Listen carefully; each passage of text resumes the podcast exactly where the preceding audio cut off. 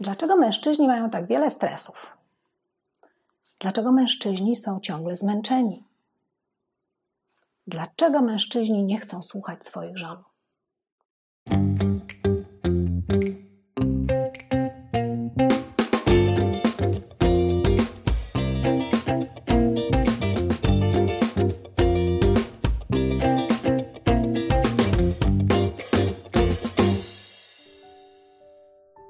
Nasze dwunaste spotkanie z pierwszą bohaterką Pisma Świętego.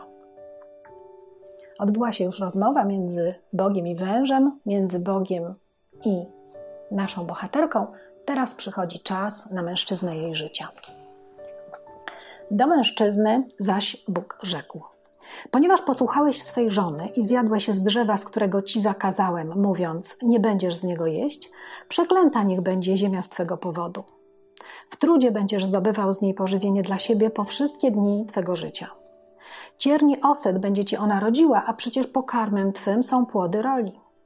W pocie więc oblicza twego będziesz musiał zdobywać pożywienie, dopóki nie wrócisz z ziemi, z której zostałeś wzięty, bo prochem jesteś i w proch się obrócisz. Jaki jest główny zarzut, który Bóg kieruje do mężczyzny? Zauważmy, że Bóg wcale nie mówi do niego: mm, Zjadłeś z drzewa. To jest to, że zjadł z drzewa, z którego Bóg zakazał jeść, to było tylko efektem tego, że nie posłuchał Boga, a posłuchał swojej żony. I to jest główny zarzut Boga, ponieważ posłuchałeś swojej żony i zjadłeś z drzewa. Czyn był efektem zmiany priorytetów w życiu. To Bóg był dawcą prawa. To Bóg był tym numerem pierwszym, który miał się przede wszystkim liczyć w życiu mężczyzny. I jego miał przede wszystkim mężczyzna słuchać. Natomiast postawił przed nim kogoś innego. Znalazł sobie inny autorytet. Posłuchał podpowiedzi, zachęty swojej żony, nie przykładając jej słów do polecenia Bożego. Gdyby przez moment się zastanowił, tak, być może, gdyby zastanowił się przez chwilę, mógłby powiedzieć: Wow, ale Bóg powiedział nie. Bóg jest pierwszy. Natomiast on postawił w tym momencie przynajmniej kobietę ponad Bogiem i to stało się problemem. I tak często jest, że te największe problemy w naszym życiu wynikają z zmiany priorytetów, z zakłócenia tego, z zakłócenia priorytetów. A Bóg powinien być numerem pierwszym. I jeśli Bóg jest tym numerem pierwszym, to wszystkie inne sprawy układają się i są na właściwych sobie miejscach. Ponieważ jednak mężczyzna posłuchał swojej żony i w efekcie zjadł owoc z drzewa, z którego Bóg mu zakazał jeść, będą konsekwencje, bardzo przykre konsekwencje.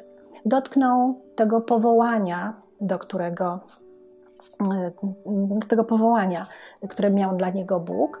Teraz już nie będzie w komforcie strzegł ogrodu i go uprawiał, doglądał, jakkolwiek, e, skończy się ten komfort, to będzie śmierć tego komfortu, jego powołania.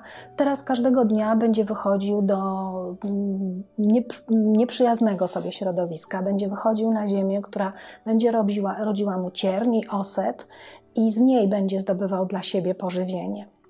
Na razie z ziemi, a potem będzie wychodził do fabryki, do biura, do urzędu, do firmy.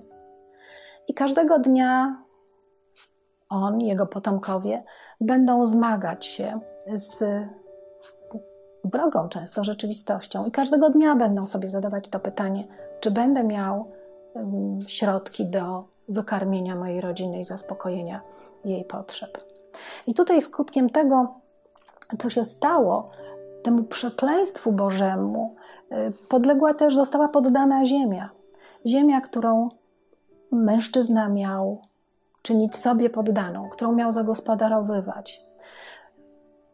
Ponieważ zrobił to, co zrobił, także ta sfera jego odpowiedzialności została pozbawiona Bożego błogosławieństwa, mówiąc delikatnie, albo mniej delikatnie, znalazła się pod Bożym przekleństwem. Ale na szczęście jest to tylko czasowe. Po upływie wielu lat Paweł Starsu napisze w swoim liście adresowanym do braci do Rzymian do braci w Rzymie następujące słowa. Stworzenie bowiem zostało poddane marności, nie z własnej chęci, ale ze względu na tego, który je poddał, w nadziei, że również i ono zostanie wyzwolone z niewoli zepsucia, by uczestniczyć w wolności i chwale dzieci Bożych. Wiemy przecież, że całe stworzenie aż dotąd jęczy i wzdycha w bólach rodzenia. Tak i my też jesteśmy tego świadkami. Stworzenie jęczy i wzdycha w bólach rodzenia. Widzimy to zepsucie, które dotknęła i doty, dotyka Ziemię na różne sposoby, ale jest ta e, nadzieja, że, to, że ono zostanie wyzwolone z niewoli e, zepsucia.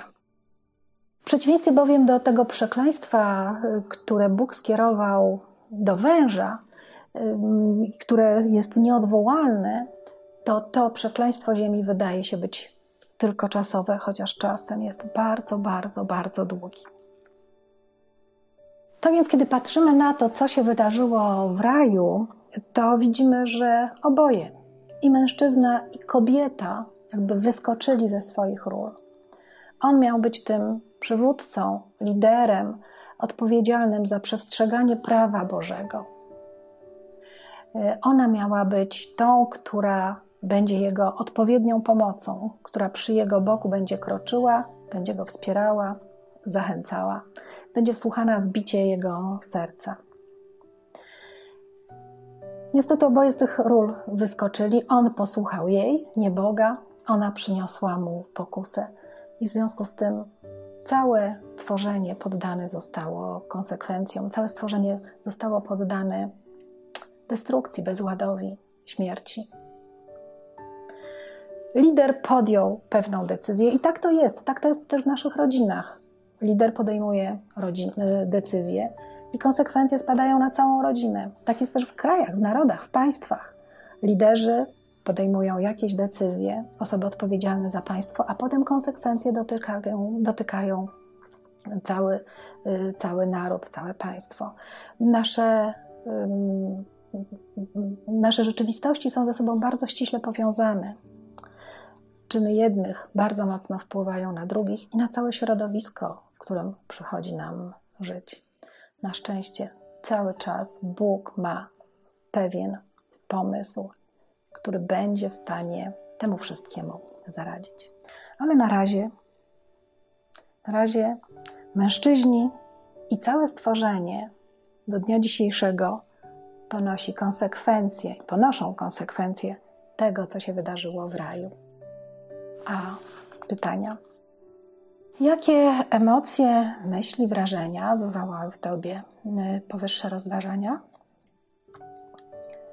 Jakie są praktyczne różnice między przewodzeniem a panowaniem? I czy zauważasz mężczyzn mających obie te skłonności w swoim najbliższym środowisku? Jeśli, jeśli jesteś mężatką, to jakiego rodzaju odpowiedzialności i związane z nimi stresy są udziałem Twojego męża? I ostatnie pytanie: na jakie sposoby kobieta może pomóc mężczyźnie w tym, by on był posłuszny przede wszystkim Bogu i Jego woli? Do zobaczenia. Seria Kobiety Biblii jest realizowana przez Fundację NRH. Polubcie nas na Facebooku.